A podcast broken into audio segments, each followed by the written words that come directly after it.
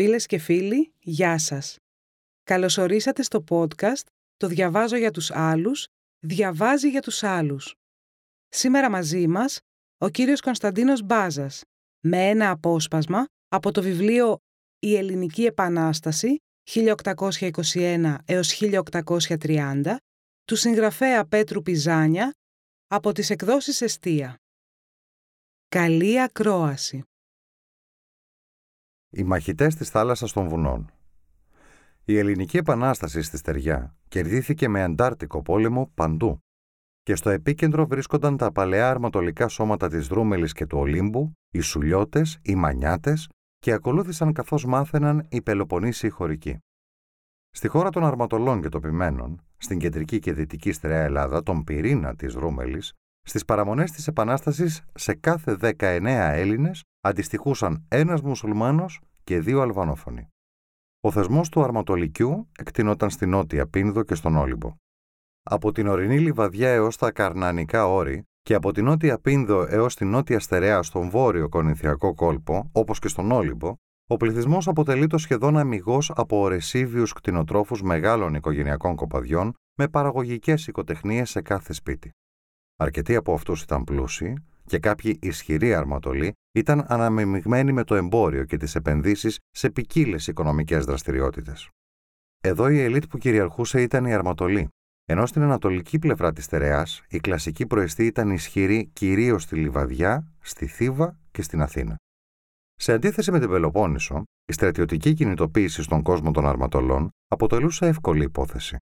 Βαθύτατοι γνώστες του πολέμου στα βουνά, όπως υπαγόρευαν η γεωμορφολογία των τόπων τους και η μακρά ιστορία Ανταρσίας, ευφυείς οργανωτές του Αντάρτικου πολέμου, που άφησε πολλούς στρατιωτικούς φιλέλληνες άφωνους από θαυμασμό και άλλους σκεπτικούς ή και αντίθετο. Επρόκειτο για τεχνική πολέμου ορεσίβιων πληθυσμών, με ιστορία πολλών αιώνων, η οποία εξασφάλιζε κατά κανόνα τη νίκη λίγων και ελαφρά οπλισμένων ενάντια σε πολλούς με βαριά πολεμικά μέσα. Ας δούμε σύντομα με ποιο ιστορικό φορτίο εισήλθαν στην Επανάσταση. Τα αρματολίκια, σχεδόν 25 τον αριθμό στα κεντρικά και νότια Βαλκάνια, τις παραμονές της Επανάστασης αποτελούσαν θεσμό του Οθωμανικού κράτους, ο οποίος εφαρμόστηκε αρχικά στα Άγραφα το 1525 και επεκτάθηκε γρήγορα στις ορεινές περιοχές της Στερεάς, του Ολύμπου και σε ένα τμήμα της βορειοδυτικής του προέκτασης, τα νότια πιέρια όρη. Σε κάθε διοικητική περιφέρεια, Καζά και μαζί η τοπική κοινωνία αυτών των περιοχών, αντιστοιχούσε ένα αρματολίκι. Κανόνας, ο οποίος σχετικοποιήθηκε από τους ανταγωνισμούς μεταξύ των αρματολών και αυτών με το Οθωμανικό κράτος, αλλά και των τοπικών Οθωμανών αξιωματούχων μεταξύ τους. Επρόκειτο για περιοχές τις οποίες κατοικούσαν, όπως είπαμε, σχεδόν αμυγός ένοπλοι ορεσίβοι επιμενικοί οικοτεχνικοί πληθυσμοί, εξαιρετικά εμπειροπόλεμοι από αιώνες. Οι πληθυσμοί αυτών των περιοχών παρέμειναν υποτελείς, όπως όλοι οι κατακτημένοι. Αλλά σε αντίθεση με τους υπόλοιπους, διέθεταν το δικαίωμα άσκησης της εσωτερικής τους ασφάλειας με δικό τους ένοπλο σώμα, το αρματολικό, είδος πολιτοφυλακής, τα μέλη της οποίας ήταν απαλλαγμένα από ορισμένους φόρους. Ο πληθυσμός αναλάμβανε το χρηματικό κόστος του αρματολικού σώματος, αλλά απολάμβανε το ότι η παρουσία Οθωμανικών στρατευμάτων και μουσουλμανικών πληθυσμών στο Αρματολίκι ήταν περιορισμένη και σε καθορισμένες περιοχές. Κάθε αρματολικό σώμα υπαγόταν στους κατατόπους Οθωμανούς Δερβεναγάδες, αλλά επρόκειτο για έλεγχο απόμακρο, ο οποίος εμπράκτος υπάκουε πάντοτε στους όρους του τοπικού συσχετισμού δύναμης. Σε αντίθεση λοιπόν με όλα τα υπόλοιπα Βαλκάνια, οι πληθυσμοί των αρματολικιών είχαν κρατήσει στη δικαιοδοσία τους ορισμένες κρατικές αρμοδιότητες για τους τόπους τους, αρμοδιότητες κρίσιμες, επειδή η άσκησή τους απαιτούσε συγκρότηση αυτοτελών ένοπλων σωμάτων αραγιάδων με χρηματοδότηση ανεξάρτητη από το Οθωμανικό κράτος. Επρόκειτο για το αποτέλεσμα της αρχικής τους αντίστασης στην Οθωμανική κατάκτηση πριν από αιώνες, με την οποία είχαν επιβάλει μια ατελή, ανολοκλήρωτη, Οθωμανική επικυριαρχία επί των περιοχών τους. Οι αρματολοί και οι κλέφτες, και όχι οι ληστές, αποτελούσαν μια ενιαία κοινωνική ομάδα, αλλά υποδιαιρούμενη σε ανταγωνιστικούς εναλλασσόμενους ρόλους. Ένας κλέφτης σε ένα δοσμένο αρματολίκι, με δικό του ένοπλο σώμα και δική του χρηματοδότηση, τρομοκρατούσε και προκαλούσε ζημιές σε μουσουλμάνους ιδίως, αλλά και σε χριστιανούς πρόιστου. Η επιδίωξή του ήταν να αποδείξει ότι ο ενενεργή αρματολός ήταν ανίκανος να κατοχυρώσει την ασφάλεια στο αρματολίκι. Οι κλεφταρματολοί, οι οποίοι είχαν αντιγράψει αυτή την τακτική από τους ανταγωνισμούς μεταξύ Οθωμανών Πασάδων των περιφερειακών διοικήσεων της αυτοκρατορίας, την ασκούσαν προκειμένου να περνούν από το καθεστώς του κλέφτη σε εκείνο του αρματολού και να απολαμβάνουν τα αντίστοιχα πλεονεκτήματα. Προϊόντος του 18ου αιώνα αυτή η τακτική, η οποία αποτελούσε απόρρια σε μικρή κλίμακα του επεκτατικού λαιλατικού χαρακτήρα του Οθωμανικού κράτους, παροξυνόταν μεταξύ των Πασάδων, με κορύφωση την επέκταση του Αλή Πασά από την Ήπειρο προς τις πλησίων βαλκανικές επαρχίες περιμετρικά του Πασαλικιού του. Αντίθετα, την ίδια περίοδο, η ίδια τακτική αμβλυνόταν μεταξύ των πρωτοκαπετάνιων των αρματολικιών. Ο λόγος ήταν πως το αξίωμα του πρωτοκαπετάνιου ή έξαρχου μεταξελίχθηκε σε κληρονομικό, οπωσδήποτε στα ισχυρότερα αρματολίκια όπως των Αγράφων, του Ξηρόμερου, κεντρική Ακαρνανία, του Ασπροποτάμου, Αχελόου, του Βάλτου, σε ορισμένο του Ολύμπου. Στο μεταξύ, οι πρωτοκαπετάνιοι των μικρότερων αρματολικιών υπάγονταν στην προστασία ισχυρότερων. Οι τοπικές αρματολικές εξουσίες είχαν σταθεροποιηθεί κατά τη διάρκεια του 18ου αιώνα. Επρόκειτο για αποτέλεσμα διαδικασίας σχηματισμού μιας ορισίβιας χριστιανικής ένοπλης αριστοκρατίας υποτελών, κυρίως Ελλήνων και δευτερευόντως βλάχων και σαρακατσάνων πρωτοκαπετάνιων. Αυτή η ελίτ, όπως μας επισημαίνει ο καθηγητής Νίκος Κοταρίδης, οικονομικά ισχυρή, ήταν επιπλέον εξαιρετικά δικτυωμένη με ποικίλα κέντρα ισχύως, αλλά και εσωτερικά με συγγενικές όπως και αμυγός πολιτικές σχέσεις, συγκαλούσε περιοδικές συσκέψεις ώστε ανεξάρτητα από τους εσωτερικούς ανταγωνισμούς να αντιμετωπίζουν συλλογικά και προσχεδιασμένα τα σοβαρά κοινά προβλήματα. Επρόκειτο λοιπόν για μια εδραία ηγετική ομάδα με συνείδηση της κοινωνικής της θέσης, της ισχύως που κατήχε και ιδίως της σχετικής αυτεξουσιότητας που διέθετε θεσμικά και περασπιζόταν ένοπλα. Η Αρματολή, λόγω της μακράς πολεμικής παράδοσης, ανέδειξαν τρεις από τους πέντε μείζονες στρατηγούς του αγώνα και πολλές δεκάδες άλλους ιδιαίτερο σημαντικούς. Οι τρεις αποτελούν κάτι σαν θρύλους, όπως ο Βαρνακιώτης Γεωργάκης Νικολού, πρωτοκαπετάνιος στο ξηρόμερο Ακαρνανίας, ο Οδυσσέας Ανδρούτσος, πρωτοκαπετάνιος στην ορεινή Λιβαδιά και λίγο αργότερα ο τόσο σημαντικός και κρίσιμος Γεώργιος Καραϊσκάκης των Αγράφων. Οι περισσότεροι αρματολοί είχαν ενταχθεί στη φιλική εταιρεία τον τελευταίο χρόνο πριν από την έκρηξη της Επανάστασης. Τον Ιανουάριο του 1821, τα στελέχη της φιλικής οργάνωσαν εν ώψη της Επανάστασης πολεμικό συμβούλιο στην Αγία Μαύρα, Λευκάδα, όπου συμμετείχαν οι ισχυρότεροι αρματολοί της Στερεάς και αρκετοί δευτερεύοντες. Εκεί η αρχηγία των δυνάμεων της Δυτικής Στερεάς ανατέθηκε στον Βαρνακιώτη και της Ανατολικής στον Οδυσσέα Ανδρότσου. Οι υπόλοιποι όφυλαν να τεθούν υπό τις διαταγές τους. Το γεγονός ότι σχεδόν όλοι οι πρωτοκαπετάνοι, αν και πολλοί από αυτούς πλούσιοι και με εδραία εξουσία, οργανώθηκαν στη φιλική εταιρεία αποδεχόμενοι τους επαναστατικούς στόχους της οργάνωσης, δηλώνει με προφανή τρόπο ότι ήθελαν να απαλλαγούν από τους Οθωμανούς. Τουλάχιστον αυτό. Άλλωστε αυτή ήταν η επιδίωξή τους και την είχαν δηλώσει κατά επανάληψη εμπράκτους. Για παράδειγμα, την τελευταία δεκαετία του 17ου αιώνα, με τη μεγάλη τότε εξέγερση των αρματολών της Δυτικής Στερεά. Και ακολούθως είχαν πράξει το ίδιο, με άλλες ευκαιρίες, μέχρι και τις αρχές του 19ου αιώνα, με τις εξεγέρσεις των καπεταναίων Νικοτσάρα και Θήμιου Βλαχάβα. Η ένταξή τους λοιπόν στη φιλική αποτελούσε απόρρια μιας πτυχής της ιστορίας τους. Η άλλη όμως πτυχή, εκείνη που με καταστροφές ο κλέφτης μετατρεπόταν σε φύλακα και αντιστρόφως, παρέμενε ιστορία εξίσου ζωντανή όχι όμως τόσο στους ισχυρούς πρωτοκαπεταναίους. Αυτοί ως Εβραίοι ένοπλοι άρχοντες και με κληρονομική διαδοχή στην εξουσία, προτιμούσαν τη σταθερότητα, τη διατήρηση του ελέγχου στο αρματολίκι τους.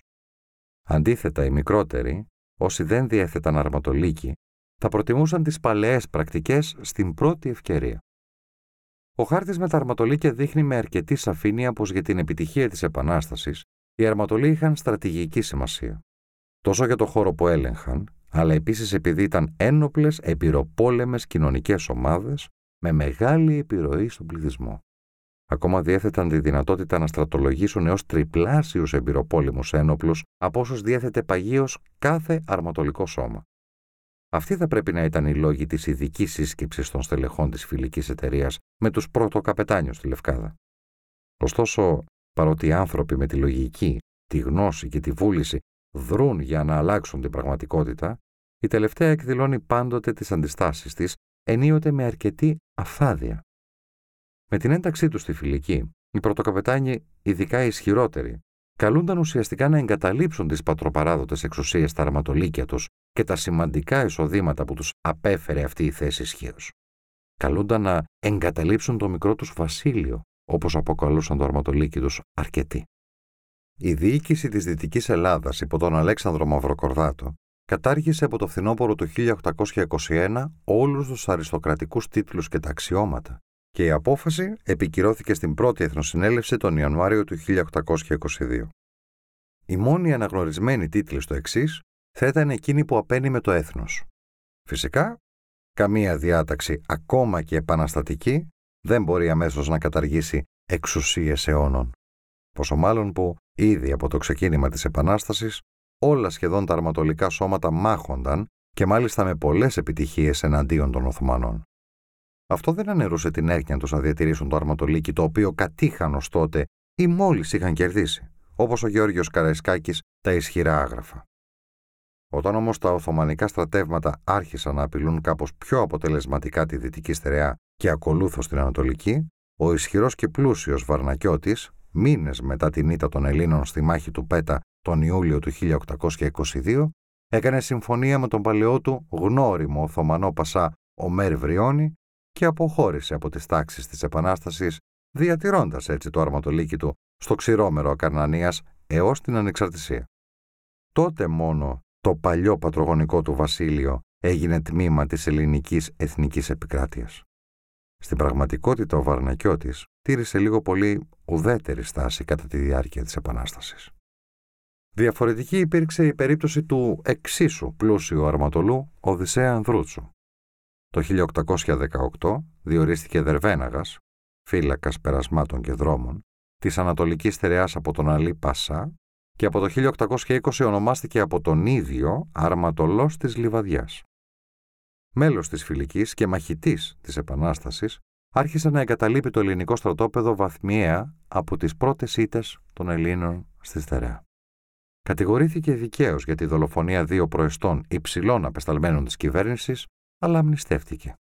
Κατηγορήθηκε επίσης από την ελληνική κυβέρνηση ότι οι διαπραγματεύσεις του με Οθωμανούς πασάδες των γύρω περιοχών απέβλεπαν στην εξασφάλιση στηριγμάτων ώστε να διατηρήσει το πατρογονικό βασίλειο του. Είχε χάσει το αρματολίκι του πριν από την Επανάσταση, το ξανακέρδισε λίγο πριν από το 1821 και το επέκτηνε με τις πρώτες μάχες μέχρι τη Βιωτία με την επιρροή του να φτάνει μέχρι την Αττική ως αποτέλεσμα των ιδιαίτερα επιτυχημένων μαχών εναντίον Οθωμανικών στρατευμάτων. Η συνέχεια του Οδυσσέα Ανδρούτσου είναι γνωστή. Με βάση μια αρχαία ή έστω πρωτόλια αντίληψη για την πολιτική, συνεργάστηκε με τον Θεόδωρο Κολοκοτρώνη στις ενέργειες ορισμένων στρατιωτικών το 1823 να ρίξουν από την κυβέρνηση τους πολιτικούς και να παραγκονίσουν, αν όχι να σκοτώσουν, τους προεστούς, ώστε να καθιερώσουν κυβέρνηση στρατιωτικών, δηλαδή των ίδιων. Ακολούθως, κατηγορήθηκε από τον Υπουργό Πολέμου Ιωάννη Κολέτη για προδοσία, με ισχυρά πιστήρια τις επιστολές με προτάσεις συνθηκολόγησης προς Οθωμανούς Πασάδες, οι οποίες ξεπερνούσαν κατά πολύ τις συνήθεις μικροσυμφωνίες, καπάκια, αλλά και διάφορες σοβαρές παραλήψεις του, και αντί να εκτελεστεί, δολοφονήθηκε, ίσως ως ανταπόδοση για τη δολοφονία των δύο κυβερνητικών απεσταλμένων. Ο Ανδρούτσος, όπως και ο Βαρνακιώτης, ήταν πλούσιοι, γόνοι αρματολών και μέλη της αριστοκρατίας των πρωτοκαπετάνιων. Ω κληρονόμοι αρματολικιών, προφανώς δεν διανοούνταν ότι θα έχαναν τα οικογενειακά δικαιώματα τίτλου, κυριαρχίας και εισοδημάτων στα πατρογονικά αρματολίκια. Επιπλέον ήταν οικονομικά ισχυροί, ιδιαιτέρως ικανοί πολεμιστές, ηγέτες στους τόπους τους και αυτά τα δικαιώματα μπορούσαν να τα επιβάλλουν. Σε αυτούς ίσως πρέπει να προσθέσουμε και τον ιδιαιτέρω ικανό ηγέτη, πρωτοκαπετάνιο των Τσουμέρκων, Γόγο Μπακόλα. Αντίθετα, ο Γεώργιος Καραϊσκάκης, ταπεινής καταγωγής, τάχθηκε εξ αρχής με τις επαναστατικές δυνάμεις και ταυτόχρονα κατέκτησε τη θέση του πρωτοκαπετάνιου του ισχυρότατου αρματολικιού των αγράφων με ευφυείς συμμαχίες και επιδεικνύοντας ιδιοφυείς στρατιωτικές ικανότητες. Έτσι, από τους πρώτους μήνες του 1822, ο Γιώργος Καραϊσκάκης είχε αναλύσει μια αντίφαση, η οποία διαρκώς παροξυνόταν. Πρωτοκαπετάνιος στο αρματολίκι των αγράφων, αναγνωρισμένος από τους Οθωμανούς και ως εκ τούτου στην υπηρεσία τους και ταυτόχρονα αξιωματικός χιλίαρχος στην υπηρεσία της ελληνικής επαναστατικής διοίκησης. Σε αυτήν την επικίνδυνη ισορροπία χάνει και ξανακερδίζει το αρματολίκι και καταλήγει την άνοιξη του 1824 να διώκεται από τους Έλληνες και ταυτόχρονα από τους Οθωμανούς. Η ισορροπιστική τακτική του Γεώργιου Καραϊσκάκη είχε φτάσει σε αδιέξοδο, επειδή οι παλαιές ισορροπίες είχαν ανατραπεί με την Επανάσταση. Τότε, τον Απρίλιο του 1824, ο διοικητής της Δυτικής Στερεάς Αλέξανδρος Μαυροκορδάτος τον κατηγόρησε για προδοσία και τον παρέπεμψε σε δικαστήριο. Σε αυτό δικάστηκε και καταδικάστηκε μέσα από πολλά αριστοφανικά λεκτικά επεισόδια στα οποία ο Γεώργιος Καραϊσκάκης ήταν τόσο μοναδικός όσο και ως στρατηγός. Σοφά τελικά αμνηστεύτηκε. Πιθανότατα η παραπομπή σε δίκη ήταν ένας τρόπος εξαναγκασμού ώστε ο Γεώργιος Καραϊσκάκης να ενσωματωθεί πλήρως στο ελληνικό στρατόπεδο, όπως και τελικά έπραξε, δηλώνοντας μετά την αμνίστευσή του προς τον Ανδρέα Ζαΐμι «Όταν θέλω γίνομαι άγγελος και όταν θέλω διάβολος. Εις το εξής έχω απόφαση να γίνω άγγελος». Διφορούμενη τακτική ακολούθησαν και άλλοι ισχυροί και μικρότεροι αρματολοί με αποκορύφωμα την περίοδο της ήττας το 1826. Όμως αυτή την ήττα, όπως είδαμε, την αντέστρεψε ακριβώς ο Γεώργιος Καραϊσκάκης με πολλούς παλαιούς αρματολούς και σουλιώτες και ορισμένους Πελοποννήσιους μαχητές και επανέφερε στις τάξεις της Επανάστασης ή περιθωριοποίησε και απογύμνωσε ή και εκτέλεσε ακόμα προσκυνημένους. Ακούσαμε τον Κωνσταντίνο Μπάζα να διαβάζει από το βιβλίο «Η Ελληνική Επανάσταση 1821 έως 1830» του συγγραφέα Πέτρου Πιζάνια από τις εκδόσεις Εστία. Κάντε εγγραφή στις πλατφόρμες Anchor, Spotify, Apple Podcasts, Google Podcasts, Breaker, Pocket Casts και Radio Public για να ακούτε πρώτοι τα νέα μας επεισόδια.